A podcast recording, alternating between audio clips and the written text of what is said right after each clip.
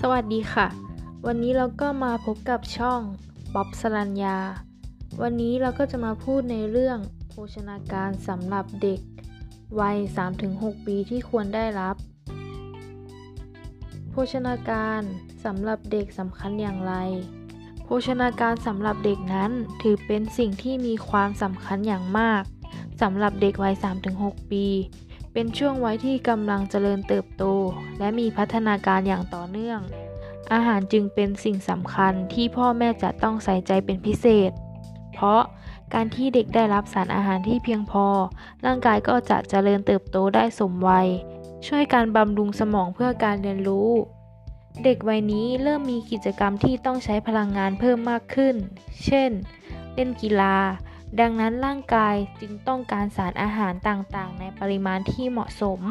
และควรทานให้ครบทั้ง 3 มื้อ อาจมีอาหารว่างเสริมระหว่างวัน แต่ไม่ควรเกิน 2 มื้อ ดื่มนม 2-3 แก้วต่อวัน